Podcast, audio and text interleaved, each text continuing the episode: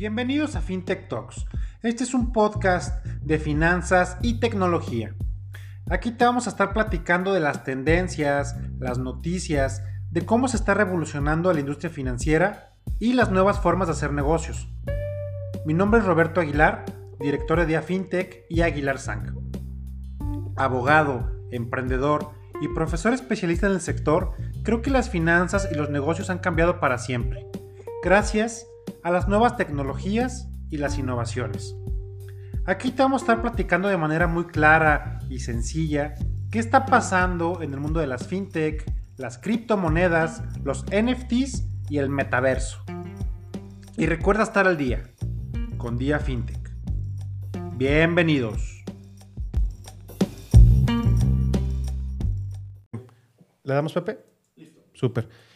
Pues bienvenido Joaquín, bienvenido Mike. Eh, muchas gracias por estar aquí el, día de hoy con nosotros en, FinTech Talks. Es un nuevo episodio de, FinTech Talks. Eh, muchas gracias por, por, estar aquí el día de hoy. Y, bueno, pues la idea es eh, pues platicar un poquito sobre pues varias cosas relacionadas a lo mejor a, finanzas, a inversiones, a temas de, delitos de cuello blanco, etcétera. y bueno, pues igual para, para comenzar, me gustaría, igual que se presentaran, que dijeran pues quiénes son, qué han hecho, qué están haciendo, qué van a hacer. Eh, y ahí poco a poquito vamos viendo cómo va fluyendo la plática, ¿va? Entonces, pues bienvenido, bienvenido Joaquín. Gracias, Roby, primero por invitarnos por acá. Eh, pues mira, yo soy Joaquín Chamán y Chamán es apellido, no es apodo. Este, vamos empezando por ahí. Este, soy de Mazatlán, eh, pero ya tengo más tiempo viviendo en Guadalajara que en Mazatlán, así es que ya soy medio tapatío por adopción. Y abogado penalista litigante desde siempre. Desde segundo semestre de la carrera eh, de Derecho me metí a litigar penal. Órale. Y desde ahí, terminando la carrera, como a los seis meses puse mi despacho. Em, y el resto es historia. ¿no? Entonces, eh, pero lo que sí siempre hemos estado pegados 100% al tema de lo que le llaman delitos de cuello blanco, ya sea defendiendo o, atacando, ¿no? Eh, pues e, es nuestra rama de especialidad, ¿no? Y pues seguimos en lo mismo, cada vez tratando de ser mejores en lo que hacemos y especializarnos un poquito más, pero por ese lado está eh, nuestro ámbito profesional. Órale. Oye, Joaquín, ¿y, cómo te dicen tus, tus amigos? Joaquín, chamán. Fíjate que me dicen chamán, Y, siempre lo procuro aparte porque luego la gente dice, no, Joaquín. Digo, no, no, chamán, porque yo sé que Joaquín se les va a olvidar, cabrón, ¿no? Entonces, chamán ya es muy característico. Eh, de hecho, te soy esto, no conozco a nadie fuera de mi núcleo familiar directo pues que se apellide chamán, porque es, es un apellido maya. Eh, ah, entonces, con el tema de los españoles y todo, pues, ya nos dejaron, ya sabes, puros Rodríguez, López, sí, sí, este, sí. Eh, Garcías. es, que, acá el maestro tiene descendencia española. sí, claro. Él, sí lo puede presumir bien. Eh, entonces, pues quedan puros eh, apellidos tendientes a esa línea y muy pocos eh, pues, autóctonos originales, ¿no? ¿Cuál sea la palabra correcta? Órale. Porque eres chamán con X, ¿no? Chamán McGregor, ¿no? Es correcto. Y McGregor es pues se supone que es escocés. Escocés. Entonces ahí la combinación está curiosa, ¿no? Órale, este, Maya con escocés. Va. Entonces, este, eres de, Mazatlán, abogado. ¿Estudiaste en Mazatlán? ¿Estudiaste acá? Acá en Guadalajara. De hecho, eh, como el típico estudiante que se va a la carrera a otro estado y, ahí echa raíces, ¿no? Y ya desde, desde que, o sea, empezaste tu despacho aquí en Guadalajara y desde entonces. Y desde entonces es correcto. La verdad es que la ciudad me ha tratado muy bien Luego dicen que nadie es profeta en su tierra, ¿no? Entonces hay que buscar nuevas tierras donde ser profeta. Entonces la ciudad me ha tratado muy bien, es una ciudad eh, muy bonita eh, y, me, ha, ido muy bien, me siento muy cómodo en esta ciudad. Órale. Va, pues muchas gracias. Bienvenido. gracias. Mikey. Robbie. Este, pues adelante. Una breve presentación tuya. Por, segunda vez, gracias, Robbie. Sí, tú fuiste nuestro primer invitado en este formato. Exacto, de lo cual estoy muy agradecido, Robbie. Yo, bueno, prácticamente eh, trabajo desde primer semestre con el abogado que está a mi derecha, o sea, con Joaquín. Fue mi maestro en, la universidad en primer semestre de Teoría General del Delito. Ok. Este, le pedí incansablemente una oportunidad hasta que se me dio.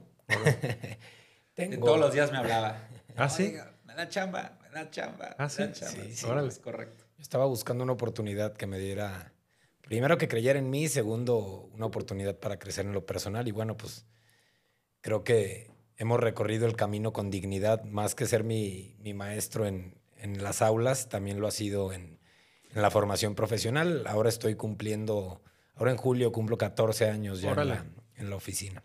Pues ya un rato. Sí, ya un sí. rato. Es correcto. La relación más estable en mi vida, Robbie. Así. y creo que ya también la mía también. Sí, va. De los dos. Órale, órale, va. Sí. Entonces tú también abogado de aquí de Guadalajara. Abogado de Guadalajara. Penalista. penalista. Siempre, siempre me interesó la materia penal. Desde primer semestre, como ya lo decía, trabajo con, con, con Joaquín. La oficina, ya también lo decía Joaquín, está especializada en el tema de delitos de cuello blanco, fiscales, financieros.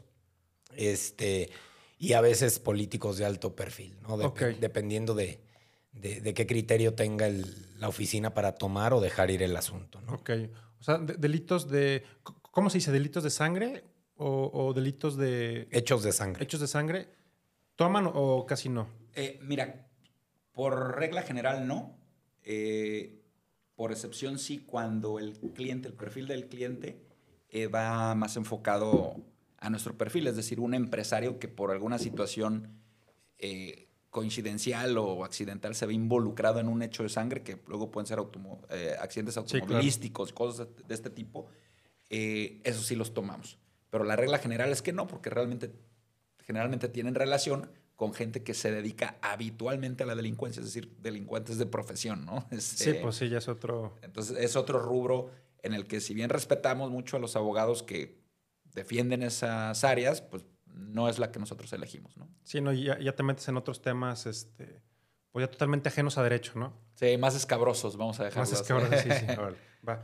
Perfecto, Joaquín. Oye, y, y a ver, si, si, pudiéramos dar así como alguna, a lo mejor alguna definición para los que no entendemos o los que no entienden qué es un delito de cuello blanco, ¿cómo lo podríamos definir? Mira, yo creo que si nos vamos a un tema un poquito más coloquial, eh, nos podemos ir al origen de por qué le dicen de cuello blanco.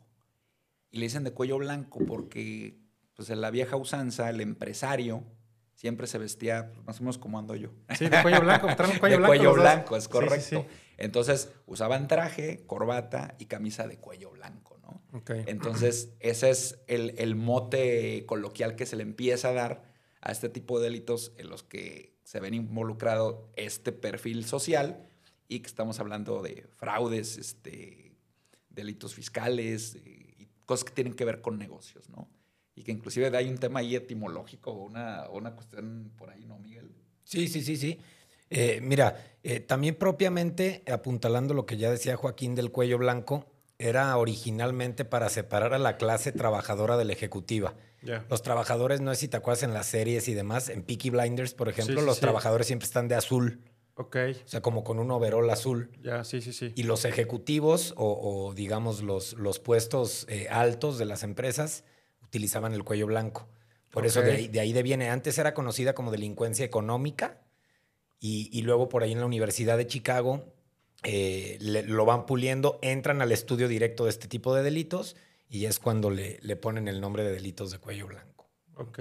O sea, si, si, tuviéramos que definir así como a grandes rasgos, los, digo, a lo mejor eh, como conceptualmente, los tipos de delitos, podríamos decir delitos o hechos de sangre y delitos de cuello blanco.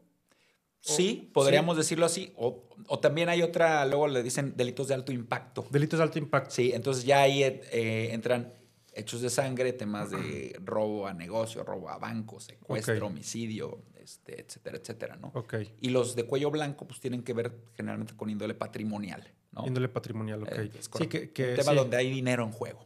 Ya, ya, ya. Sí, a, mí, a mí me sonaba como, digo, desconocí el origen, pero cuello blanco me sonaba como a, pues sí, a alguien que, que no se mancha las manos, por así decirlo, haciendo un delito, sino es algo más intelectual, por así decirlo, algo más planeado y que no hay una afectación a lo mejor en la privación de alguien o físicamente estés afectando a alguien, sino más bien... Este, Temas desde... del patrimonio. Ajá. Sí, va junto con pegado, ¿no? Lo que tú dices, sí, es decir, el, el, la maquilación es intelectual, no es este la ejecución de un hecho eh, delictivo. Es decir, no, no privas de la vida a alguien, no cometes un homicidio con tus propias manos, sino que a través de tu intelecto encuentras cómo aprovecharte de la situación de otra persona para beneficiarte personalmente, ¿no? Claro, claro, órale. Oye, eh, y, bueno, bueno, hablando a lo mejor un poquito de, delitos de cuello blanco y, a lo mejor en, tratando de relacionar un poquito el tema de, finanzas, de, tecnología, de inversiones. Este, bueno, nosotros estamos en Guadalajara, ha habido varios casos, etcétera.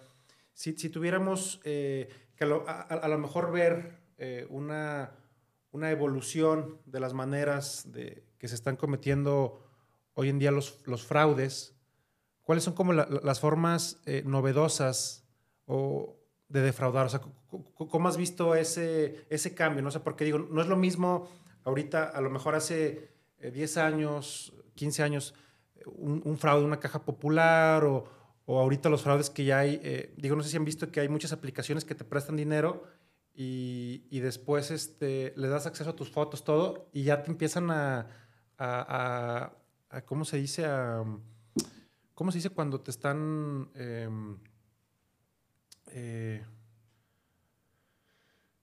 como... Mm, ah, ¿Cómo se dice cuando, te están así como presionando para... ya como extorsionar. Perdón, que te empiezan a extorsionar con tus fotos, cosas así. Y digo, eso hace 15 años pues no, existía, ¿no? Claro. Entonces, digo, igual es como un ejemplo, ¿no? Pero así como a grandes rasgos, ¿cómo han visto como la, evolución de las... y, las nuevas maneras, a lo mejor, de defraudar? Sí, mira, yo lo... Y a ver si me voy a entender aquí. Yo le daría un, un avance que va teniendo paralelamente con un fenómeno social que tiene que ver con el tema de redes sociales y la exposición que nos ha dado el Internet a toda la información. Entonces, ahora ya es muy fácil eh, enterarte de los millonarios de Bitcoin, ¿no? Este, o de los directores de fondos de inversión que son multimillonarios en Nueva York y, que fulano CEO de tal empresa de finanzas gana tanta lana, ¿no? Eh, y eso ya está al alcance, la información está al alcance de todos. Sí. Entonces se vuelve muy atractivo, se vuelve muy sexy, vamos a ponerlo así. Todo este mundo de cómo me puedo hacer rico muy rápido trabajando poco, ¿sí? Entonces, este fenómeno social pues también va acompañado, y como lo decías tú hace rato, pues de mentes maquiavélicas que trabajan con esto y se aprovechan de esa situación, ¿no? Y entonces es muy fácil, o se ha vuelto relativamente fácil, vender una historia de éxito o de supuesto éxito eh, a las personas para decirles, sabes que si tú metes mi lana conmigo, yo te voy a dar tanto rendimiento, ¿sí?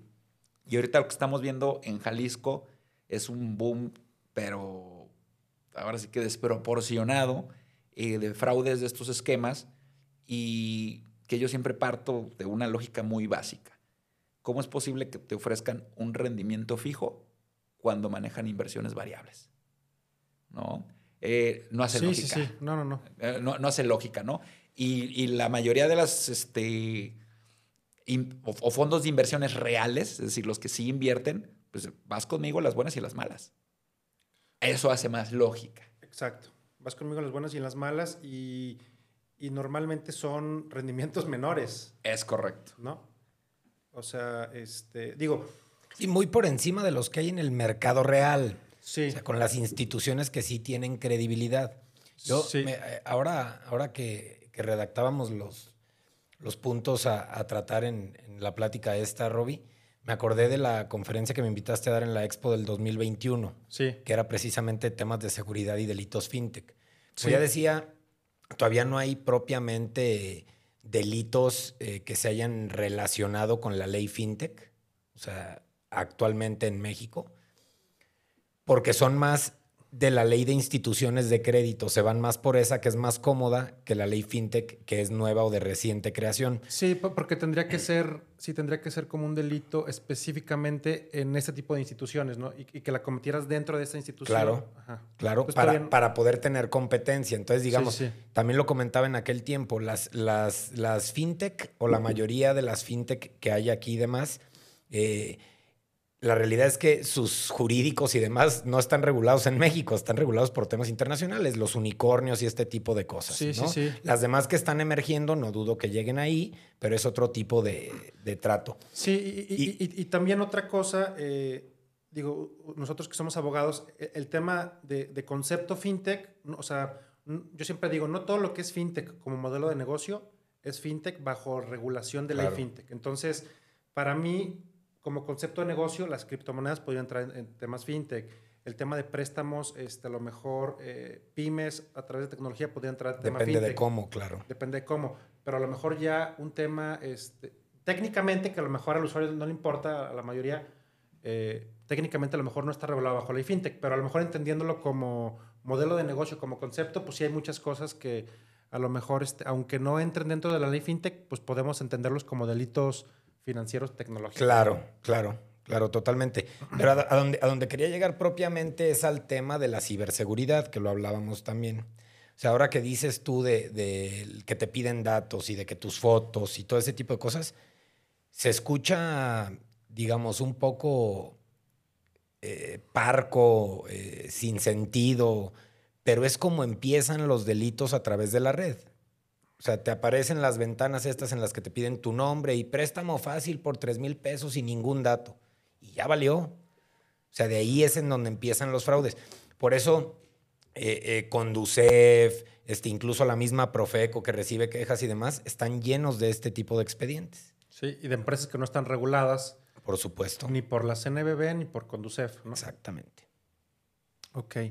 Eh, y, a, lo mejor, bueno, digo, estamos en Jalisco, ¿no? Y, Jalisco también siempre ha sido como cuna de, eh, pues de alguna manera siento yo que ha sido como la Suiza mexicana, digo, por decirlo así. Análogamente. Análogamente, este, porque pues aquí ha habido mucho capital, a lo mejor proveniente de, eh, pues de delincuencia, etcétera, y ha sido como una zona neutral, a lo mejor ahorita ya no tanto, pero eh, curiosamente ahorita lo que decías Joaquín, de que en los últimos años o meses, o sea, sí ha habido como un boom de diferentes eh, esquemas de principalmente fondos de inversión que te dicen que te van a dar un rendimiento de 3, 5% mensual. Cuando, por ejemplo, digo, yo, por ejemplo, como consejo, a ver, e, el rendimiento más seguro que hay, digo, ahora, sí, financieramente son los CETES, ¿no? Por, ponerlo, ¿no? Por ponerlo, ¿no? Porque está como respaldado por gobierno, etcétera. Y ahorita te está dando el 10% aprox anual. si lo pones a dos años. Entonces, a ver, llega un cuate que te dice que te va a dar el 50, el 100% anual. Obviamente, pues, pues te, llama la atención, pero es, es muy probable, muy probable que pues sea algún tipo de esquema, pues, principalmente Ponzi, este, correcto. Ponzi, ¿no? Entonces, este, a lo mejor hay otros fondos de más alto riesgo que te pueden dar un rendimiento a lo mejor del 15%, 17, 18%, 20%, dentro de lo eh, considerado razonable, ¿no? Eh, correcto. Si, nos damos a lo mejor, y, la otra vez lo platicamos, Mikey, eh, el inversionista, uno de los mejores inversionistas del mundo es Warren Buffett, y su portafolio de inversión 20, 25% anual. Estás hablando del mejor inversionista del mundo, Ajá, un señor de, 80 años. es correcto. Entonces, a ver, dices, a ver, ¿cómo llega alguien acá y, te da un rendimiento del 100%? Este, aunque se escuche lógico, eh, o sea, yo conozco, digo, ustedes también, mucha gente estudiada y así que, que pues, te, te, te, te, llama la atención, ¿no? Porque dices, no, pues sí es como el hilo negro, encontraron algo por ahí, ¿no? Entonces, como el primer, como red flag, por así decirlo, pues es este... Claro, el primer indicativo el primer indicativo, la primera así como este, señal. que ofrezcan un rendimiento muy por encima del mercado. Yo, yo, yo aquí destacaría algo que decía Joaquín, va muy, y que ahorita lo, lo, explicará mejor, pero va muy relacionado con un tema social. O sea, social de evolución, social del Internet, social de que tienes todo el alcance y quiero tener y demás, porque no se me ocurre otra razón más que para yo meter dinero en ese tipo de apuestas, pues es porque quiero ganar dinero rápido y fácil sin hacer nada. Claro. ¿no? Cuando es así, o sea, no digo que esté mal tener el dinero en un banco o en alguna institución, en, alguna institución regulada. o en una inversión.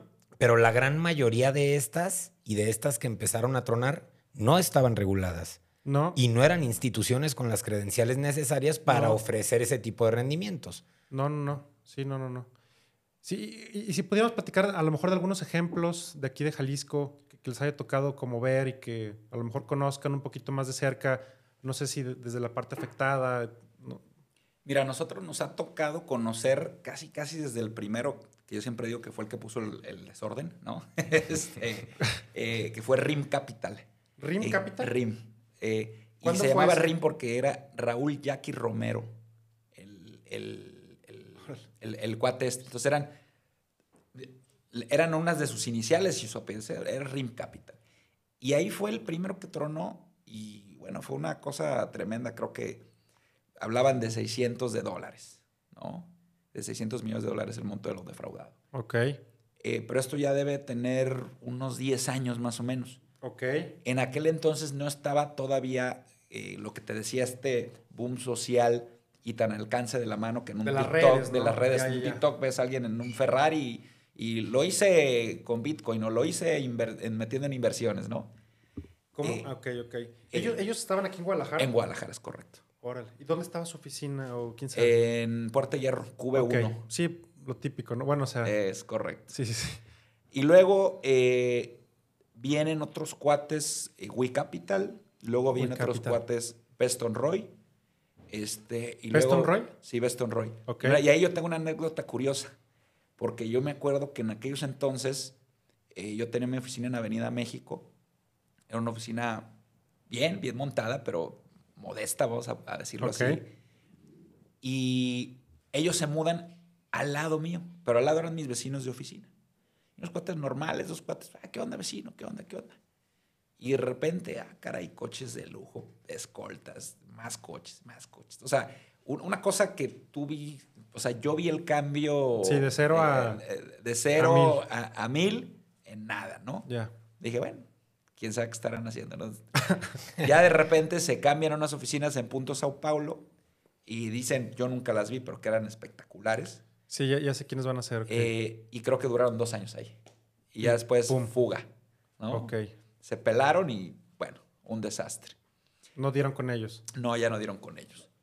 Eh, ese fue Beston Roy. Y luego, bueno, también tenemos el tema, pues, ya el más reciente, de los más recientes, del de AJP. AJP. Sí. Que ese, que ese duró bastante, ¿no? 30 años, se, se presume. Sí. Ok. Sí, sí, sí. Mira, también dicen que en el tema de AJP, pues, yo, es decir, conocemos la, la parte final de la trama, ¿no? Sí, la parte afectada, ¿no? Exactamente. Eh, pero dicen que este cuate no tenía rendimientos tan desproporcionados. Sí, no. Yo no sé si al final se le salió de control eh, las cosas y, o a lo mejor él viendo, ¿no? Porque luego también en estos tipos de fraude, pues el elemento principal es la avaricia, Claro, tanto del que lo comete como el de que cae en ese fraude, ¿no? claro, sí. Este, entonces quizá él viendo que sus competidores hoy pues, están ofreciendo el tanto por ciento y jalan más lana, quizá empezó a incurrir en esa misma práctica y fue una bola de nieve que eventualmente tronó. Este, y pues ya el, el- el último de esos que salió, bueno, este otro chavo de apellido Michelena, si mal no recuerdo, eh, también lo mismo. Y por último, el último más conocido, el de la borra del café, ¿no? Que andan más o menos por lo mismo. Ah, ya, ya también les tocó conocer. Es correcto. Ok, es ok. correcto. Sí, digo, yo, yo, yo, digo, conozco algunos este, un poco de cerca. El caso de AJP, yo la verdad no, no los conocía, para mí no figuraban. Sabía que había mucha gente como de alto perfil este, teniendo dinero con ellos.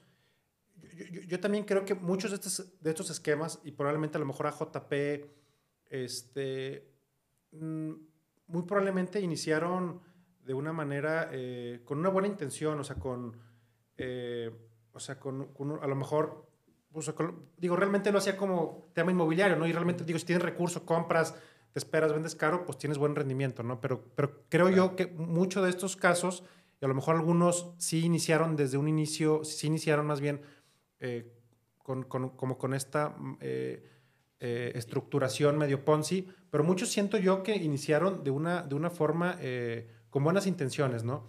Pero al momento de empezar a captar capital, Eh, y digo que hasta uno, hasta uno mismo le pasa, pues empieza a recibir, empieza a recibir, y pues empieza a proyectar, ¿no? De que vas a seguir recibiendo y más y más y más. Correcto. De repente se te traba, truenas. O sea, o sea eso personalmente lo haces y truenas, ¿no? Entonces, pues en un tipo de, o sea, en este tipo de empresas, pues me imagino que también, ¿no? Pero a lo mejor el caso de, de Beston Roy o, de, este... Eh, el de RIM y el de WIP, eh, es, esos esos tres a mí me queda clarísimo que iniciaron con la intención de defraudar. Sí, sí, sí. O sea, de ser un esquema Ponzi 100%. Sí, y, siempre fue como el tema de... Yo me acuerdo de ese caso de Beston Roy, de esas oficinas de Punto Sao Paulo que decías, este, y, y, pues sí, o sea, como que, te, como que llegabas a un lugar y decías, wow, este, pues se ve que sabe, ¿no? Se ve que tienen dinero. En ese entonces yo no sé cómo captaban a sus clientes, este, desconozco, pero ahorita, por todo el tema de, de las redes, por todo el tema de, de, pues sí, principalmente yo creo que de las redes sociales, otros esquemas como a lo mejor eh, estos de, Ocean Green, no sé si sean, esos de, Michelana que decías. Sí, son los mismos. Ocean Green o... Ocean Green, ¿va? Sí. No, Green Oceans, perdón. Green, no, Green Ocean es el, es el de otro chavo de nombre ah. Diego Ah. Eh, los de este cuate que decíamos son los de Creso. Ah, los de Creso. fueron, fue a partir de noviembre empezaron a tronar. También porque ahora la gente tiene más, tiene más voz. O sea, eh, puede manifestarse de, de, de, manera que sea escuchada más rápido. Por los temas que ya decíamos, el Internet, la exposición que tiene, el alcance que tiene. Entonces, este, eso hace que sí o sí la autoridad te voltee a ver y diga, ay, aquí hay un foco rojo, ¿no? Y que se ponga a trabajar realmente en, tratar de reparar el daño, porque fueron miles y miles de afectados, ¿eh? O sea, no fueron pocos afectados, fueron miles. Y las bolsas también miles y miles de pesos. Ese, ese de Green Ocean, por ejemplo, yo lo sé de buena fuente que ofrecía el 20% de rendimiento. Sí, sí, sí. Mensual. mensual. mensual. Y tenía filas de gente. ¿eh? en Rubén Darío, tú pasabas por ahí, por donde despachaba, filas de gente. Parecía tortillería. Sí, sí, sí. Entonces eso, eh, primordialmente preguntar, asesorarse, este... Es, como educación, yo, claro, digo que es educación financiera todos estos problemas, ¿no? Porque Digo, un tema es la avaricia, sí, pero otro tema, pues, educación financiera. A ver, o sea, fríamente, eh, pues, ¿cómo te va a dar esos rendimientos? ¿no? Luego estuvieron estos de, los de, ¿cómo se llamaban? Que tenían el nombre de una serie eh, Axe Capital. Axe Capital. Sí, sí, También, Axe Capital. Digo, este, o sea, te envuelven, o sea, porque, o sea, como que hasta para todos hay, ¿no? O sea, hasta para los chavitos de que ah, cripto, NFTs, a lo mejor el tema de cifra, ¿no? Cripto, sí. Es que, es que todos estos personajes, eh, lo platicábamos, tienen este halo de, de, de vislumbrar a los demás. ¿Y cuál es la manera de vislumbrar? Es lo material que tengo Sí, claro. O sea, mira, yo soy, yo soy tan fregón que mira todo lo que tengo y mira todo lo que construí. Sí. Y esto, o sea, la, gente sí se va con esta finta. El reloj, el guarura, la oficinota. La foto. Pero eso, la foto, sí. pero eso no es garante de que tú seas bueno o no, para la oficina. Mira, eh, hablando un poquito de, de, un tema que va de la mano con esto, porque nos ha tocado verlo también, yo creo, los últimos dos años, año y medio, los famosos traders, Robbie. Sí, sí, sí. O sea, que se creen unos genios para manejar el dinero. Yo te prometo, ¿eh? sin generalizar, pero los que nos han llegado son todos por prácticas negligentes. Todos. Lo que sí tienen muy bien y desarrollan aún mejor es su capacidad de venta. Pero eso es diferente a ser muy bueno con los números y demás. No, es que nos invitó a Paddock en la Fórmula 1. Pues sí, seguro ya le pidió dinero a otro. Claro. O sea, porque no es broma, ¿eh? A los meses nos toca que llegan, oye, ya me hicieron, oye, ya puse. ¿Y te acuerdas del cuate que te platiqué? Nosotros, la recomendación que se hace en la oficina es o asesórate con un abogado o pregunta si está regulado cuando menos por la Comisión Nacional. O sea, es, es, además muy básico. Sí, no, no, no necesita ser una lumbrera, vaya, para, para determinar que eso eh, huele y apesta a fraude, o, que, o que va a quedar mal en algún momento, o que vas a quedar mal parado en algún momento. Pero ese, ese nosato también ha sido más allá de estas casas que decíamos eh, eh, que operan como temas Ponzi, estos traders también, wow, eh, o sea, nos han tocado varios que tanto tanto víctimas como los propios traders. Y es que le metí al dinero y ya no supe, me ganó. y mira, es que no es, no es un tema de no estás canjeando taparroscas. No, no, no. Y, al final del día, yo digo, otra cosa que yo siempre digo es cualquier inversión, la que sea, tiene riesgo, ¿no? Correcto. Entre más riesgo, más ganancia. Sí. Trader, desde digo, un trader desde mi punto de vista son apuestas. O sea, sí, son apuestas a lo mejor informadas. Es como el que va al casino y lleva su su libretita y está ahí apuntando todo, son apuestas. Como le quieras decir, son apuestas, ¿no? Entonces, a ver qué pasa si yo eh, les digo, oye, sabes que yo soy muy bueno jugando este blackjack, ¿no? O ruleta. Eh, y voy, apuesto todo al rojo y hago un rendimiento del 100% en un minuto, ¿no? Se puede hacer, pero también puedo perder todo. Entonces, eh, creo yo que gran parte, bueno, más bien, en realidad, yo creo que toda la parte de, de este tipo de, esquemas es que la gente también no entiende eso, ¿no? Que cualquier, cualquier inversión conlleva un riesgo. A lo mejor puede ver que si hay inversiones que a lo mejor un año te da muy buen rendimiento, pero es un riesgo alto y probablemente el próximo año pierdes todo, porque así es, ¿no? Entonces es como, eh, pues también aprender y saber diversificar eh, en, tus inversiones y no echarle también toda la culpa a, o sea, yo como inversionista le meto dinero y, lo pierdo, ya no, pero la culpa es de él. Pues también es culpa de uno, ¿no? O sea, uno, está consciente de, que pues está invirtiendo su, recurso en... en, pues, claro, en, en, alto riesgo. En, un portafolio de alto riesgo. Sí, era lo que te decía hace rato, ¿no? Eh, ¿Cómo esperas un rendimiento fijo, aparte muy, muy, muy por encima de lo que hay en el mercado, con una inversión variable, ¿no? O de, o de, o de riesgo. Eh, fíjate que, curiosamente, un buen amigo que no, no voy a mencionar su nombre, aunque lo que voy a decir es positivo de él. Este, me invitaba a un fondo cripto cerrado. Me decía, ¿sabes qué? Somos 10 personas, eh, acta constitutiva, todo le metemos, y ahí vamos como nos vaya. ¿Sí me explico? Sí. Lo que te estoy vendiendo, así como dices tú y ponías el ejemplo del Blackjack, lo que estoy ofreciendo es mi capacidad para tradear con cripto. Y la idea es que el fondo dure 10 años, no saquemos la lana, transparencia en las operaciones que hagamos, en el trader que hagamos, y en 10 años, como nos fue, nos dividimos, ¿no? Eso a mí, curiosamente, porque mucha gente me dice, no, es que es súper inseguro. Pues a mí me da más seguridad saber que voy en las buenas y en las malas, que voy a tener transparencia. Y que no sabes. Ajá. Y, que puedes estimar, pero realmente no sabes. No te dicen 5% mensual, te doy un pagaré. Exactamente. Es correcto, ¿no? Al final del, camino no le, no, le entré, eh, pero me hizo mucho más lógica, ¿sí? El saber que iban a hacer inversiones de riesgo y que yo me iba a jugar el riesgo con ellos, ¿no? Entonces sí, cuando hay esta, pues, disparidad en decir, te voy a ofrecer un rendimiento mensual con una inversión de riesgo, pues no sé, lógica, ¿no? Y sobre todo, pues, cuando son eh, montos muy excesivos, ¿no? Eh, ya en la oficina, pues, ya está, decimos de, pues, entre broma y, ¿no? Arriba el 1% es fraude.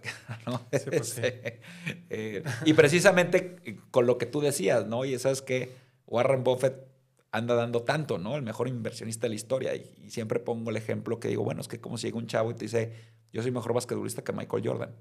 Eh, no creo, mano. Sí, no, no, este, quizá lo seas, pero, pero lo dudo, ¿no? Y, puede haber casos así como de muy aislados de suerte, ¿no? Y de o sea, digo, el tema de cripto, pues sí es real que hubo un boom y Correcto. a lo mejor alguien compró en un dólar y después vendió en 60 mil dólares. Sí, pues, pero ya son casos muy aislados y, también hay golpes de suerte, obviamente, y esto, o gente que le apostó a ciertas cosas, ¿no? Pero así ya como tratándolo de hacer, hacer un fondo institucional, no, no o sea, no, no, es sostenible ese, tipo de rendimientos, ¿no? Oigan, y, a lo mejor este, eh, metiéndonos un poquito más en temas de de fraudes, eh, digo, fraudes inmobiliarios, eh, como cuáles son así las red flags que ustedes han visto en, temas de fraudes inmobiliarios. El, experto tiene una columna, de hecho, en, alguna revista, creo que es en Mejores Prácticas Corporativas. De, ¿Ah, sí? eso. Sí, mira, algo que yo estoy viendo y todo parte de una, de una base legal bien sencilla. eh, y ojalá esto se les quede como de los bullets de esta plática. Eh, la ley de instituciones de crédito prohíbe la captación de recursos del público en general. Claro, sí. Así de sencillo. Sí, sí, sí. Como abogados, tú ves, no, le voy a dar la vuelta por acá, le voy a dar la vuelta por acá, le voy a dar. No dejan de ser simulaciones para tratar de captar recursos del público en general. Así de sencillo. ¿Qué estamos viendo ahora? Sí, que lo hacen a través de membresía. Exactamente. Y ya te están diciendo, compra un ladrillo, ¿sí? El ladrillo vale tanto y te garantizamos un rendimiento de tanto, ¿sí?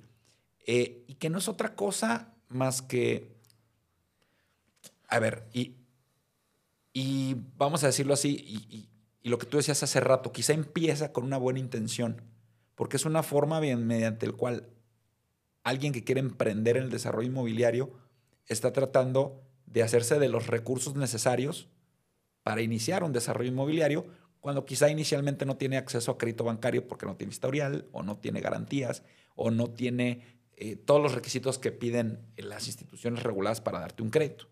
Entonces, la forma que están encontrando de, hacerse de recursos para eh, pues iniciar un proyecto, ¿no? Sin embargo, pues hay que decirlo también claramente, es ilegal, punto. No hay vuelta de hoja, ¿no? Entonces, eh, si bien es cierto, quienes están invirtiendo en esas formas eh, lo hacen bajo la lógica de que el desarrollador, y sabes qué, pues mínimo ahí va la torre, ¿no? De departamentos, o ahí va el desarrollo, ya le pusieron callecita, o están haciendo los cimientos. Al final de cuentas, corres un alto altísimo riesgo de que no sea viable y sobre todo de que el famoso rendimiento otra vez que te están ofreciendo pues, no, sea tal, ¿no? Entonces, ahorita lo que estamos viendo esquemas eh, diversos de cómo capto dinero del público en general eh, para el tema de desarrollo inmobiliario. Por ahí es donde yo te diría que, están yendo las nuevas formas. Sí, o sea, el, público en general, entendiéndose que cualquier persona puede invertir, ¿no? Es correcto. Ya cuando es una, una inversión privada, que también entra el tema, creo que de la ley de mercado de valores, este, que puedes, eh, se puede, o sea, digo, creo que una SAPI puedes tener hasta 99, hasta 99 inversionistas, ¿no? Es correcto. que, digo, a lo mejor de, ese pues sería un, esquema legal, ¿no? así por así decirlo pero es de forma privada, tú no te puedes anunciar. Es correcto. No puedes hacer marketing, no puedes comunicar de que quien sea. Así es, es correcto. Y sobre todo que no hay ninguna cualidad del inversionista, o sea, te dediques a eso, no te dediques a eso, eh, viejitos, sí, quien niños, sea. quien sea. No, no, es un inversionista que creo que lo definen como inversionista sofisticado, algo así, ¿no? Sí, y, y, y sobre todo que, que, ¿cómo te diré? Aparte, se le mantiene al margen de la empresa como tal. Es decir, tú le metes, pero tu inversión no, no te va a dar ningún derecho societario sobre la empresa a la cual supuestamente le estás invirtiendo. Sí, o sea, tú no, tú no tomas decisiones, no haces nada más que recibir, dar y recibir. Es correcto. Y, y hubo, por ejemplo, todas estas RIM, WI y Beston Roy que platicábamos, el esquema que ellos utilizaban. ¿Era para inversión inmobiliaria? No era para inversión inmobiliaria, pero ahorita el, comentario va en este sentido. Ellos hacían SAPIs y lo que te decían es, vas a ser socio. Entonces, hacían un, acto de, un acta de inclusión de socio, ¿sí? Pero estás hablando que ya tenían 20 mil socios, ¿no? y luego ya que revisabas pues, las asambleas, pues nunca hubo asamblea para incluirlos como socio. Ya. ¿No? Entonces, todos estos esquemas que ahorita estamos viendo de captación para temas inmobiliarios, pues es un poco similar. Te dicen, ok, tú vas a ser dueño de X ladrillo y eso te va a dar un rendimiento por rentas o lo que tú quieras, eh, pero pues realmente te están manteniendo al margen, ¿sí? Y lo único pues, que está sucediendo pues, es una fuente de financiamiento para hacer el desarrollo y ya después vendido y hecho a ver cómo te va, ¿no? Ya. Sí, pero digo, ojo, a, mí sí me gustaría a lo mejor aclarar el tema, al menos de, regulación de esta, la ley FinTech, la ley de instituciones de tecnología financiera.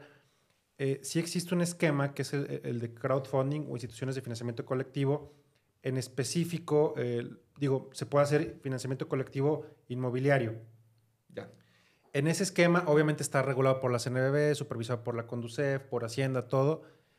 En ese, muy en específico, sí se puede hacer una captación del público en general a, tra- a través de medios digitales.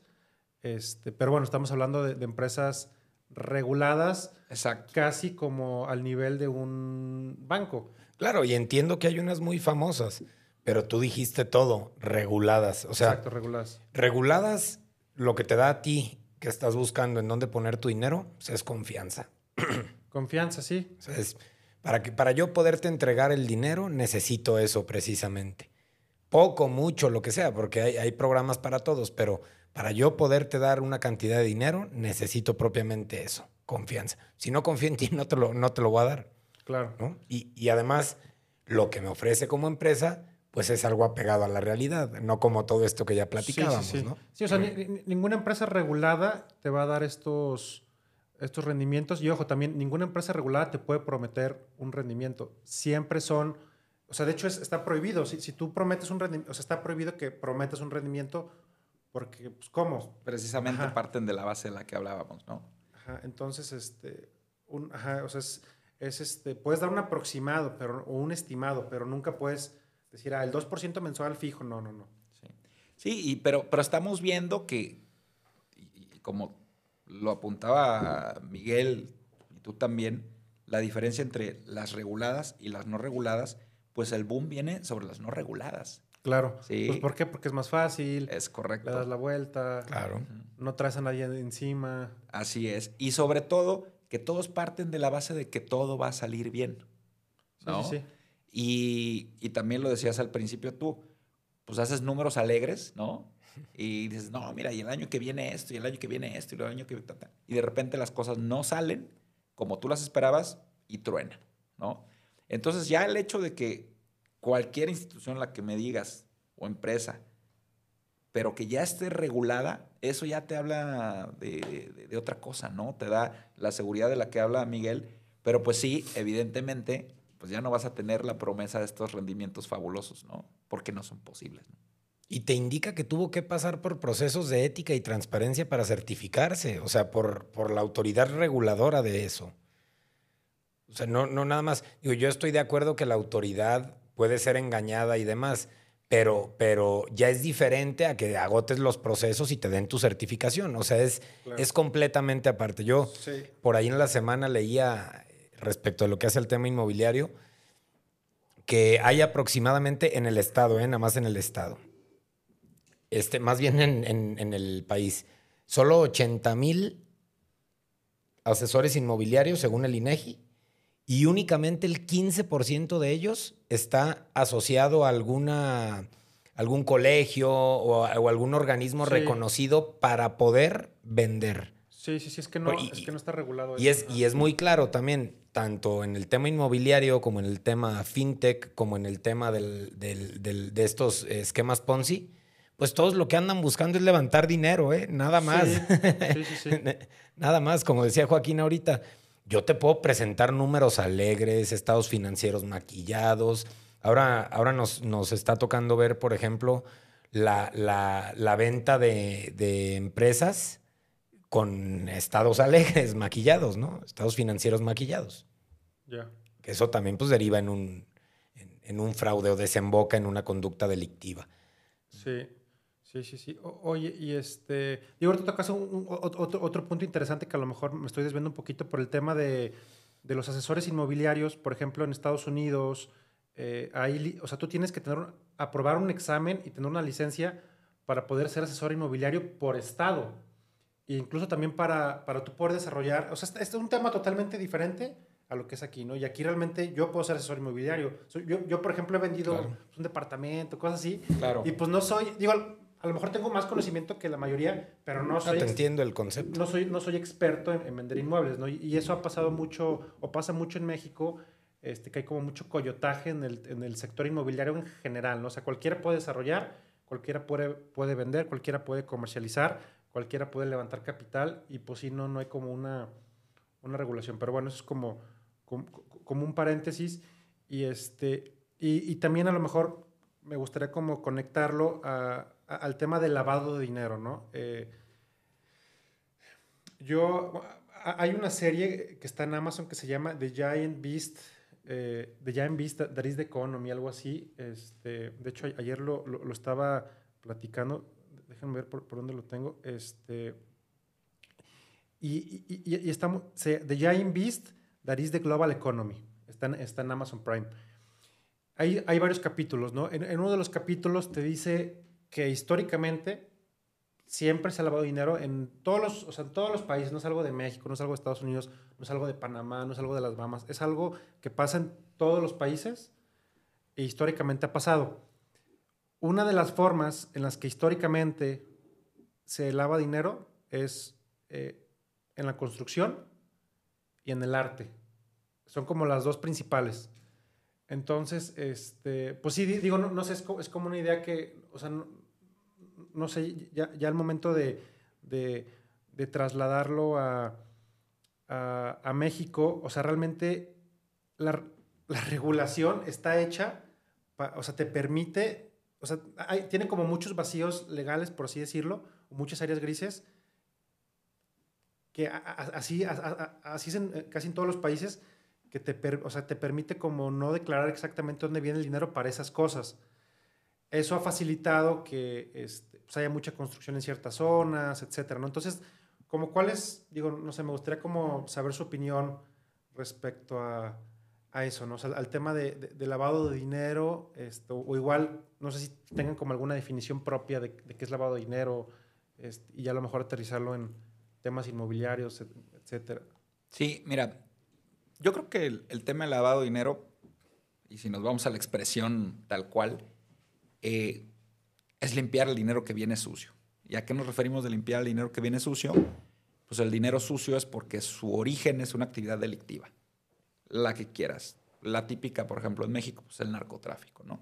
Pero puedes estar hablando de robo de autopartes, puedes estar hablando de secuestro, puedes estar hablando eh, de trata de blancas, puedes estar hablando de cualquier delito que la, ya la delincuencia organizada activamente genera recursos de esos delitos, ¿no? Sí. Entonces, ahora esos, esos recursos, eh, y aquí entra un tema muy curioso que generalmente en todos los esquemas o de pláticas que me ha tocado dar eh, se pierde de vista, ¿por qué se lava el dinero? ¿No? ¿Para qué lo laves si ya tienes un chorro de dinero? Pues porque el delincuente también quiere gastar. ¿no? Entonces, ok, ya tengo un chorro de dinero, ¿para, para qué lo hice? ¿no? Pues para gastármelo, ¿no? Para disfrutarlo. Entonces también quieren tener casas, también quieren tener coches, también quieren viajar, también quieren eh, tener una cuenta bancaria para decir, bueno, si algún día me muero, le heredo a mi hijo o a mi esposa o tal, tal, tal. Es decir, al final de cuentas, el, el delincuente o quien se dedica a la delincuencia, pues no, no es una especie distinta, es un ser humano que busca por otras vías que no son legales y obviamente eh, pues, no son las recomendables el generar un patrimonio, ¿no? Entonces, ok, lo quiero lavar. ¿no? Lo quiero. ¿Y lavarlo qué significa? Introducirlo al sistema financiero o introducirlo a un sistema de activos legal. ¿Sí? Sí, y fiscalizable, ¿no? Y fiscalizable, es correcto. Eh, desde el punto de vista de decir, ese dinero yo ya puedo decir, número uno, ante las autoridades que lo tengo y me lo van a respetar. ¿sí? Pero si las autoridades obviamente se enteran de que viene de un origen ilícito, pues no me lo van a respetar. Me lo pueden quitar, me lo pueden congelar, me lo pueden embargar, me lo pueden, etcétera, etcétera, ¿no? Cual sea que sea el mecanismo. Entonces, el, el típico esquema de lavado de dinero es la mayoría de las actividades, la mayoría, no todas, y ahorita divido el tema en dos, eh, pero la mayoría de las actividades delictivas generan lo que es dinero cash, ¿sí? la venta de drogas, la trata de blanca, precisamente porque son actividades en las que nadie quiere que quede un rastro financiero. ¿Sí? Tú no vas a, decir, oye, ¿sabes qué? Voy a comprar, perdón la expresión, un kilo de cocaína y lo mando de mi cuenta con un transfer que diga compra kilo de cocaína, ¿no? O sea, entonces. No, están en el sistema financiero. Entonces todo se hace en efectivo. Sí. Sí, porque el efectivo realmente es lo único que no se puede rastrear, ¿eh? Es correcto. O sea, ahí, o sea bueno, sí. Entonces, ahora, ¿cómo meto ese efectivo a un sistema de activos que yo pueda públicamente o ante las autoridades decir, oye, ¿sabes qué? este, esto es mío, ¿sí? Y me lo gané lícitamente. Entonces, por eso típicamente, y aterrizándolo en la construcción, ¿qué sucede? Pues hay muchos rubros que en la construcción los constructores o los desarrollos inmobiliarios pueden pagar en efectivo y no tienen que comprobar. Ejemplo, nóminas. Ok, a lo mejor tienes dado de alta el 10% de tu nómina real y el otro 90% lo pagas en efectivo. Entonces ahí eso termina en una unidad habitacional, por poner un ejemplo, si fuera un departamento o en una oficina, que ya es un activo, si ya es una propiedad, que tú le puedes decir al mundo, pues la construyó un desarrollador inmobiliario y X unidades mía. ¿sí?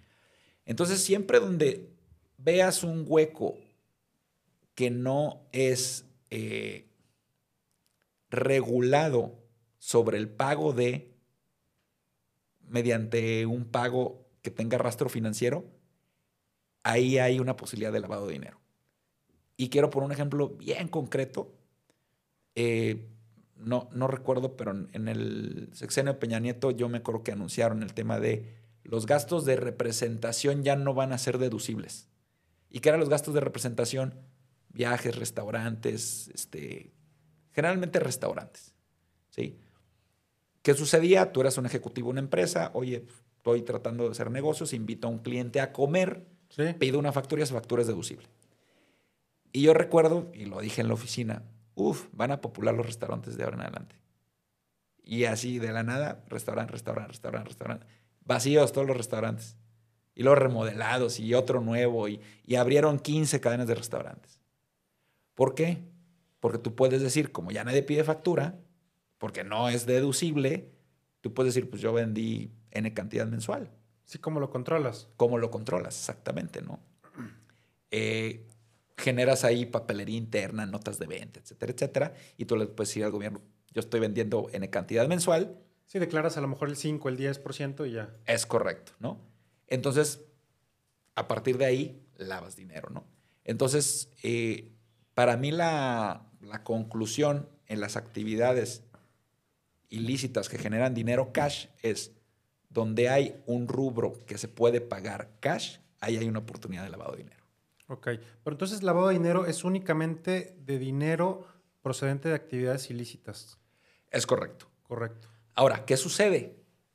Que esa es, la otra parte, y por eso te decía, voy a dividir esa parte en dos. Hay un dinero que ya está en el sistema financiero y que a partir del sistema financiero se utiliza para cometer ilícitos y ese, el producto de ese ilícito hay que esconderlo. O sea, hay que lavarlo también, pero ya no es un tema de introducirlo a, sino es cómo escondemos o cómo perdemos el rastro. Y eso tiene que ver principalmente con gobiernos. Es decir, las cuentas del municipio, las cuentas del Estado, las cuentas del gobierno federal. Y te estoy hablando no solo de México, obviamente a nivel este, internacional, ¿no? ¿Y cuál es la típica? Oye, pues hacemos una obra que cuesta 10 pesos, decimos que costó 100, y pues ¿qué hacemos con los 90, no? Sí, sí, sí. Entonces, los 90 que nos estamos llevando extra, eh, hay que esconderlos. ¿sí? Sí, sí, sí. Entonces está esa otra parte del lavado de dinero, de dinero que ya está en el sistema financiero y que te puede decir, si no el 100%, un 99% tiene que ver dinero del gobierno y que con ese dinero se cometen ilícitos y ese, el producto de ese ilícito hay que esconderlo. Ese es otro gran rubro del, lavado de dinero y ahí estamos viendo, pues ahora casi, casi cada sexenio, eh, presos, este, políticos que eran o presidentes municipales o gobernadores. O, secretarios de finanzas. Sí. sí, no, ahora, pues, digo, también con el tema de Genaro García Luna, sí. este, pues, secretario de Estado, ¿no? está perseguido. Digo, también es un tema político, ¿no? Pero, pero bueno, ahí siempre se habla de que pues, recibían maletas de cash. Correcto. de cash, ¿no? Entonces, este. Una pregunta. ¿Ustedes creen que el, efectivo, o sea, porque el, podcast pasado teníamos a un cuate que decía que él decía que en México el efectivo iba a desaparecer? Este. O sea, no, no, no, o sea, no sé, o sea, es que yo digo, desde mi punto de vista siento que el efectivo también es algo necesario por, porque estas cosas, queramos o no, o sea, y menos en un país como México, van a desaparecer, es, es muy difícil, ¿no? Entonces, ¿ustedes qué creen? O sea, que realmente el efectivo pueda llegar a desaparecer en algún momento, que, realmente te todo sea obligatorio, eh, pura transferencia, como a lo mejor es en China, o sea, que en China si tú eres chino y vives en China, todo tiene que ser, o sea, todo ya está fiscalizado, no hay manera de que efectivo no. Si eres turista sí puedes pagar efectivo. En México, digo, eh, obviamente hay, hay, una, hay como una, una, este, una tendencia cada vez utilizar más tarjeta. Viene el tema del peso digital que anunció el Banco de México. Dicen que es la cripto del peso, que desde mi punto de vista no es criptomoneda porque está centralizada, entonces eso ya le quita ser criptomoneda. Pero bueno, le están como queriendo meter toda esta ondita de, de, digo, para mí el peso digital ya existe. Pues un SPAY es dinero digital, ¿no? es como claro. entonces, este es, para mí es como una nueva forma de, de simplemente representar el dinero que ya existe, ¿no? Pero, como, o sea, ¿qué, opinan de eso? O sea, ¿creen que sea posible o, no? O sea, que el dinero, el efectivo desaparezca en México y que ya todo sea a, pura transferencia. Mira, eh, yo mi muy particular forma de verlo es que no. Y México imposible. ¿Por qué? Porque eso te habla, el, el desaparecer el efectivo te va a hablar de un país altamente tecnificado y un país de una infraestructura impresionante. ¿Sí? Entonces, en una ranchería, perdón la expresión, con todo respeto para la, gente que vive en comunidades eh, alejadas de los centros urbanos, le vas a llevar terminal, entonces llevar la terminal significa llevar electricidad y llevar electricidad y llevar internet y llevar etc, etc. Es decir, para tú poder, no sé, voy a lo más básico, meter tu tarjetita en una terminal, pues la terminal tiene que tener red. Claro. Y esa red, si tú estás en un lugar que está a 200 kilómetros donde está el centro urbano, lleva esa red a 200 kilómetros, ¿no? Entonces, eh, tenemos un país que geográficamente es muy grande, muy diverso y en el cual es altamente costoso. Eh, creo que la economía mexicana no, no tiene la capacidad de, como para llevar esa infraestructura que permita eh, ir desapareciendo el uso del, efectivo. ¿no? Esa sería para mí una de las principales razones. Sí. Sí, aunque digo, por otro lado, ahorita realmente con Internet, si hay Internet, ya puedes hacer transferencias, o sea, realmente ya puedes estar incluido en el sistema financiero con Internet. Y curiosamente, digo, México creo que tiene 140 millones de smartphones. Tú realmente con un smartphone puedes estar incluido financieramente en el, en el, pues, incluye financieramente en el sistema, ¿no? Sí, claro. Pero, por, otro, por, otro lado, México también es de los países con menos inclusión financiera a nivel mundial. 60% de la población no tiene acceso al sistema financiero. A lo mejor no porque no, una, un, alguno puede ser porque no puede, pero otra también es porque no quiere. ¿No? O sea, ahorita... Yo, yo, yo, agregaría ahí porque, porque creo que es importante y que es algo que pasa en la actualidad y pasa muy seguido, es, es, un tema cultural porque la manera en la que México genera es muy informal. Ejemplo, la venta de facturas. Genera empleo, genera venta, genera que la economía se mueva, pero no deja de ser un ejercicio irregular. Entonces, eso, eso te, te permite que el, el, igual el narcotráfico es un ejercicio ilícito, pero luego hay estados que están entregados al narcotráfico porque generan empleo y por este tipo de cosas. Por ese tipo de ejercicios es precisamente que no creo que el efectivo se extinga y si llega a extinguirse, no creo que nos toque verlo. en 300 años. yo, tampoco creo que se pueda extinguir o sea, en México y, también por otro tema, a lo mejor para un tema de corrupción y así, lo mejor es el efectivo. Porque si no, ¿cómo le haces? O sea... Este no, te dan factura ya. no, pues claro, o sea, todo es en efectivo, absolutamente todo. Las campañas políticas, cada tres o seis años que hay elecciones, les pegan a todos los partidos. Yo creo que ni uno se ha salvado, ¿eh? A todos, de que de dónde sacaron los fondos, de dónde sacaron los recursos. Hacen sus estados, este, porque ahora ya se los piden de comprobación, el INE se los pide y están totalmente dispares con lo que gastaron en las campañas. Sí, sí, sí. Sí, entra efectivo de todos lados. A raudales. Sí, sí, os digo, yo, también creo eso, o sea, que, o sea, y menos en México, porque a ver, yo, creo que la infraestructura tecnológica la podríamos tener, pero es más bien un tema de, de corrupción, o sea, digo, a lo mejor como lo que dice hablo, ¿no? Que Eso te iba a decir, te escuchaste como el que no nadie quiere. El, principal problema de México es la corrupción. Sí. O sea, yo creo que en, muchos sentidos sí. Claro. Sí, cierto, ¿no? Y, y, digo, por poner ejemplos, ¿no? O sea, de que, ¿qué pasa si en el, imagínate, en los, en los juzgados penales, en los tribunales, todo estuviera eh, en un sistema que tienen el dinero para hacerlo, ¿eh? Y de hecho tienen infraestructura tecnológica. Y que transparentaras, oye, pues a este juez le cayó hace ocho meses el asunto y ni siquiera hay un acuerdo de admisión, ¿no? ¿Por qué lo hacen? ¿Por qué no lo hacen? O, oye, a ver, este asunto y el sorteo salió que le, le toque a este juez. ¿Por qué no lo transparentan? Sí, porque cierran la posibilidad de la corrupción. Exacto.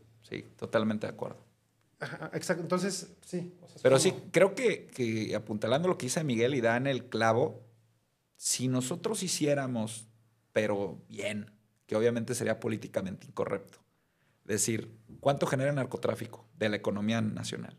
¿Cuánto genera eh, la fayuca de la economía nacional? ¿Cuánto genera la venta de coches robados? ¿Cuánto genera la trata de blancas? ¿Cuánto genera todas las actividades ilícitas que existen a los ojos de cualquiera? A lo mejor, a lo mejor, le andas pegando casi a la mitad. El guachicol. El guachicol. Claro. Pero son puras... puras actividades ilícitas. Exacto, son puras actividades que tienen que ver con delitos. Entonces, quítale a un país el 50% de su economía, pues, porque la quieres regular y entonces, pues, al, al, incluir a todo mundo y todas las actividades en un sistema financiero, vas a acabar con esas fuentes de, pues, no voy a decir de empleos, pero fuentes que son fuentes de riqueza, ilícitas, pero son fuentes de riqueza, quítale al país el 50% de su economía, pues olvídate. Que muchísima gente se ve, se ve beneficiada de ahí. y, yo creo que estoy totalmente de acuerdo con el, con todos, punto. A lo mejor hasta indirectamente hemos sido partícipes de, o sea, digo, tengo eh, una, digo, tengo amigos gasolineros y, o sea, me dicen que, o sea, es, es, es que es muy difícil, ¿no? pues de repente comprar guachicol, porque así es, o sea, y cualquier gasolinera, ¿eh? o sea, las grandes así. Entonces, yo, creo que todos indirectamente hemos sido parte de este sistema de, este, de corrupción, por así decirlo, el, tema de ventas de facturas, de que a lo mejor alguien de repente, este, digo, por X o, Y, pero creo que todos indirectamente hemos participado, a lo mejor, de alguna manera, a lo mejor sin saberlo, este, en, en, en, estas prácticas. Y este, pero también creo que hay, un, o sea, realmente quien se queda la ganancia de, estas, de esta economía ilegal son unos pocos, entre ellos, pues el propio gobierno. Y muchos emergentes, Robbie. Sí, claro. Y muchos emergentes. O sea, me refiero a emergentes y, y es muy claro el retrato de, de ser unas personas normales, pues, el avión, el... O sea, y es a través de estos ejercicios irregulares, no irregulares, porque están a la luz del público. Me acuerdo también que leía un, artículo en el mural, recuerdo. El encabezado era La Balajara, La Balajara. Sí, sí. Y hablaba propiamente, eh, no me acuerdo en, específico de los porcentajes, pero de, hablaba propiamente de la zona Andares, que está el 98% vendido de las propiedades y menos del 70% habitado. Sí, sí, sí. O sea, es, es otro indicativo de que dices, pues, no que no hay dinero, sí hay, pero es irregular. Eso es diferente. Es correcto. Sí hay dinero, pero no te lo puedes gastar igual, como ya decía Joaquín. Sí. Ok, bueno, y, otra cosa, digo, ya ves que, eh, bueno, en México existe la, la, ley para prevenir este lavado de dinero y financiamiento. PLD.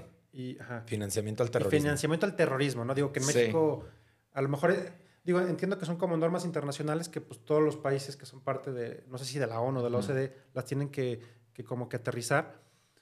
Eh, digo, realmente en México terrorismo como tal no hay, a lo mejor lo más, este, lo más cercano pues, sería el narcotráfico, pero terrorismo así de que un alguien, un español venga y... Caeda, no, e, eso a lo mejor en Estados Unidos sí, ¿no? Pero, y hay como diferentes actividades, ¿no? Que son vulnerables, ¿no? Correcto. Entre ellas, pues el tema de cripto, el tema de este, compraventa de arte, de alhajas, de joyería, este, de coches de cierto monto, de casas de cierto monto.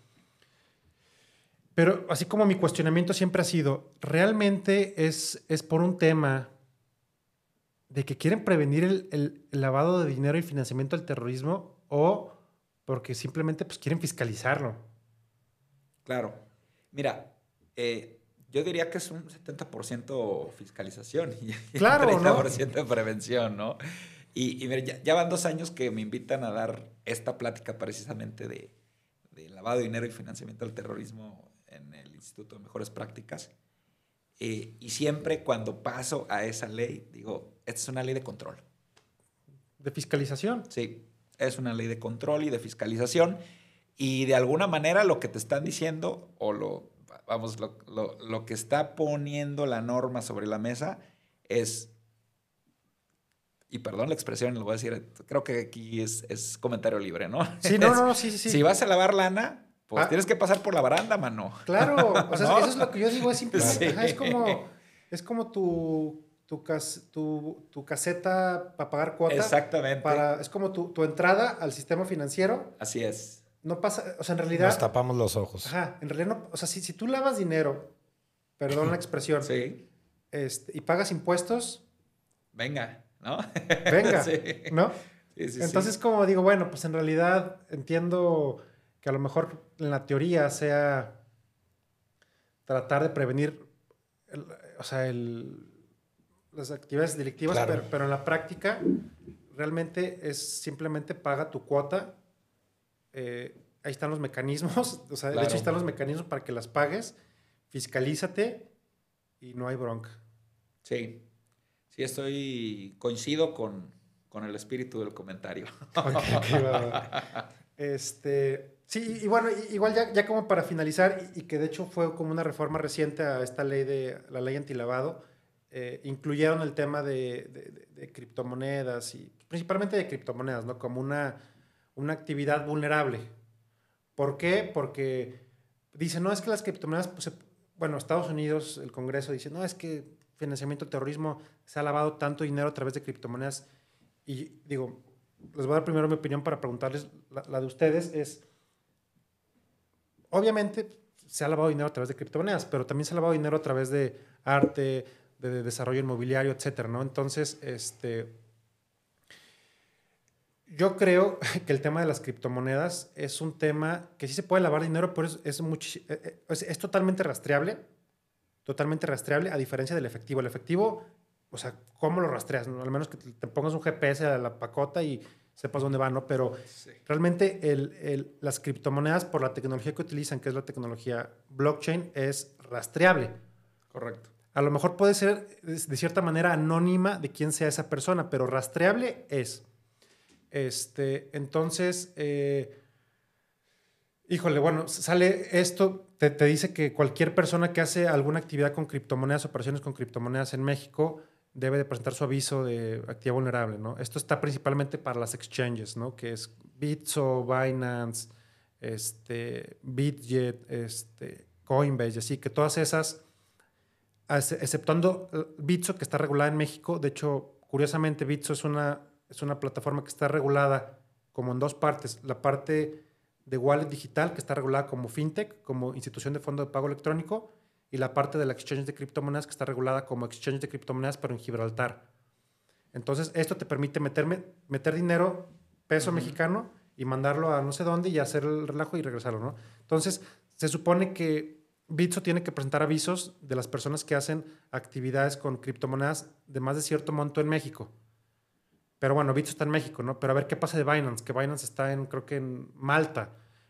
Y no, no, físicamente no, no, tiene una oficina en México, ¿no? ¿Qué pasa con todas las grandes exchanges de criptomonedas? Se supone que tienen que presentarle un aviso al SAT de las personas que hacen actividades con criptomonedas a través de su exchange. Este, pero pues ¿cómo los obligas? O sea, o sea, es imposible. O sea, está padre en la teoría otra vez, pero en la práctica y al menos los monstruos de, de, las exchanges es, es, es, es, como, es imposible como gestionar eso, ¿no? Entonces, digo, no, sé cómo cuál sea su opinión respecto a eso, o sea, respecto al, al tema de, de, de, lavado de dinero a través de, de criptomonedas o, como este discurso que han, creado, que han querido dar los gobiernos, ¿no? De que no es que las criptos son malas, ¿por qué? Porque se lava dinero. Yo creo que, bueno, desde mi punto de vista es al gobierno no les gusta las cripto, ¿por qué? Pues porque no lo pueden fiscalizar. Esa es la realidad. Y se lava en cualquier esquema. Yo, yo, yo agregaría dos cosas. La primera es normal que sea vulnerable porque es nuevo. O sea, y en la manera en que crece el uso de esa moneda digital, crecerá la manera de regularla, este, cosa que no ha ocurrido, pero que seguramente irá ocurriendo porque ha habido cosas buenas y ha habido cosas malas. Yo me queda muy claro el ejemplo de los NFTs que ahora se exponen en museos mundiales y demás, y también se venden por millones de dólares, ¿eh? y, es una actividad regulada este, de artistas famosos y demás. Eh, y, como punto número dos, estas empresas evidentemente también lo, lo dice eh, Edward Gleaser en El Triunfo de las Ciudades, estas empresas se constituyen en estos lugares porque dan otro tipo de estímulos más cómodos para poderse establecer ahí en Suiza los bancos, en Gibraltar este, las casas de bolsa, etc., etc. Pero es porque la empresa busca un estímulo. Si aquí tú, México, no me lo das, pues ¿cómo pretendes que me, que me, que me ponga ahí? O sea, para ser regulado por tu norma. Claro. Prefiero yo operar con tu norma y tener mis oficinas centrales en otro lado que me presta otro tipo de estímulo a estarte regalando impuestos o a que me estés pegue y pegue y pegue. Visita, auditoría, no sé qué. Pero, pero esas dos cosas creo que, creo que tienen mucho, mucho que ver en, esto que comentas. Pues, ¿no? Sí. Esa sería mi, mi, opinión, digamos, general respecto de esto. Ok. Sí, digo, estoy totalmente, este, totalmente de acuerdo y, yo creo que, este, pues sí, al final del día, la, bueno, y es como una, me gustó mucho, lo escuché en una plática que me tocó estar en, en, una conferencia en Bogotá como de cripto, todo eso, que se llama DevCon, en noviembre, y una persona que de hecho era, bueno, es abogado, pero ya como que se dedicó al tema de cripto, decía que la regulación va a tener un mayor impacto en, el, en los próximos dos, tres años. La regulación como tal va a tener un mayor impacto e, en las criptomonedas, en la adopción al menos, este, que la tecnología per se a lo mejor diciéndolo de, otra palabra, eh, la regulación permite la democratización de estos, de estos este, productos financieros tecnológicos. Financieros tecnológicos. Este, el ejemplo más claro, ¿cuál es el exchange más grande de México y Latinoamérica? Bitso. Sí, sí, que ahora patrocina a Tigres y a la selección, de hecho. ¿Y, y qué hizo que creciera tanto? Pues que estuviera regulada esa, es la realidad. Había otras que no estaban reguladas y te empiezan a, poner ciertas trabas, ¿no? Entonces, este, pues sí, o sea, no, sé, es como, como un comentario, este, igual también como preguntarles como su, a lo mejor su opinión como, como abogados penalistas respecto específicamente a, a cripto, Bitcoin, todo esto. Eh, mira, yo creo que, y tratando de hacer la pregunta anterior con esta que haces, eh, lo que da miedo eh, a nivel internacional de las criptos es el anonimato. Y que es la intención con la que nace, ¿no? Es, decir, yo no quiero que, ¿por qué alguien tiene que saber que yo tengo o no tengo, ¿no? Claro. O cuánto tengo. Y lo que da miedo a nivel nacional, o no miedo, pero lo que ocupa pues, es la falta de fiscalización. Totalmente. Como bien lo dices. Entonces, creo que en, en, lo que decías ahorita, ok, la regulación puede hacer que crezca el uso de por el tema de la confianza de quien empieza a usar eh, eh, este pues, mecanismo o, moneda, por decirlo de alguna manera, pero siempre y cuando el conflicto donde va a llegar es cuando empiecen a meterse con el tema del anonimato, porque esa fue la intención del nacimiento de, este tipo de... sí, que, es la, que le dicen la descentralización. correcto. sí. Entonces, ahí es donde está el gran temor, porque, y, deja tú el tema, ok, podemos decir que un temor legítimo podría ser el financiamiento del terrorismo. oye, no sé de dónde viene, ¿no? Pero pues hay otro temor, yo creo, ya este, tras bambalinas, que es, pues, ¿quién financia, financió tal campaña, ¿no? Ahorita que de lo que hablábamos. ¿Cómo combato a mis rivales si no sé quiénes son? ¿Cómo le pongo este una acusación inventada, fabricada a mi rival político, si no sé quién lo financió. ¿Sí me doy a entender? Entonces, es, ese, ese va a ser el, gran conflicto y el gran reto para, para que la moneda o bien se, se haga un mainstream, por ponerlo así, de, esa manera, eh, bajo cierta regulación, que, que tú digas, ok, ya los países eh, están contentos con, con, el tema, o eh, pues que se entre realmente en un conflicto entre quienes siguen buscando o quienes van a querer que permanezca el tema del anonimato, que fue la necesidad de que le dio origen, este, y quienes es a lo que le temen, ¿no? Sí, sí, sí, sí. Sí, sí, o sea, sí, o sea, digo, si, por ejemplo nos vamos a lo mejor hace cinco años de cómo se compraba cripto a, cómo se compra ahorita, es totalmente distinto. O sea, antes era, e, era un show, o sea, no era tan fácil. Ahorita te puedes meter, puedes mandar un SPAY a tu cuenta de Bitso y en pesos y ya, ¿no? Pero ahí viene la parte que ya se está empezando a, quitar ese anonimato. ¿Por qué? Bitso, al ser una, una exchange regulada, obviamente para abrir una cuenta de Bitso no es como que la abres y ya. Te piden todo el tema que le dicen el Know Your Customer, ¿no? el KYC, que es como parte del PLD. Entonces, este, ok, a esa, a esa exchange, ¿de quién es? Ah, pues es de Miguel, ah, es de Joaquín. Ahí el anonimato ya se pierde, porque ya, ya, ya aunque, aunque estás jugando en el mundo descentralizado con las cripto, al final del día, la, forma en la que tú llegas a esas cripto más fácil es a través de la centralización, que es la regulación de esa, ¿no? Entonces ahí ya se pierde, se pierde la, ese anonimato que hace tan, tan peligroso, por así decirlo. Se pierde el anonimato, pero da otro tipo de certeza, ¿no? Y fiscalizable. Al final es, por un tema de fiscalización. Claro. O sea, pues si me llegan de repente este, 100 bitcoins a, mi cuenta de Bitso, alerta, pum, al SAT, pum, pum, pum, pum, ya están todos avisados, ¿no?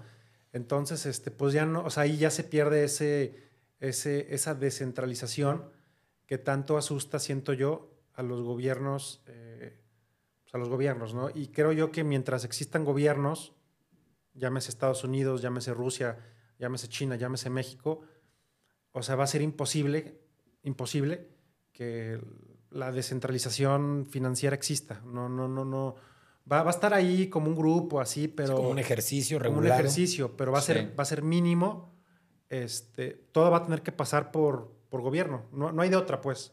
Mientras existan gobiernos. Unos dicen que no, que la blockchain va a hacer que todo sea un país, un mundo unificado, una sola moneda. Yo no creo que lo veamos, al menos nosotros. Sí, no. Este, y mientras existan gobiernos, este, y ojo, y también mientras exista Estados Unidos, y lo que decide Estados Unidos desde un punto de vista legal, al menos en tema de cripto y Bitcoin, es lo que nos va a tocar hacer. No es como que nosotros vamos a hacer algo. Sí, claro. Y ellos van a hacer. No, o sea, nosotros somos como, a ver, ¿qué hacemos Estados Unidos? Y lo hacemos, ¿no? Sí, correcto. Correcto, totalmente de acuerdo. Pues bueno, digo, no, no, sé, alguna este, recomendación este, como preventiva de, todo esto que hemos platicado. Pues yo, eh, mis recomendaciones es, antes de poner tu dinero en una de estas empresas financieras que te dan un rendimiento exorbitante, chécate si está regulada por la Comisión Nacional Bancaria de Valores. Si no lo está, no le metas. O ya sabes a lo que vas. Exacto. Y no hay que echarle luego la culpa pues de que al faro, de que, oye, ¿por qué no nos, este, nos están fraudeando? Debes, claro. No es, algo privado, ¿no? Correcto. Yo nada, Roby, agradecerte el tiempo, el espacio.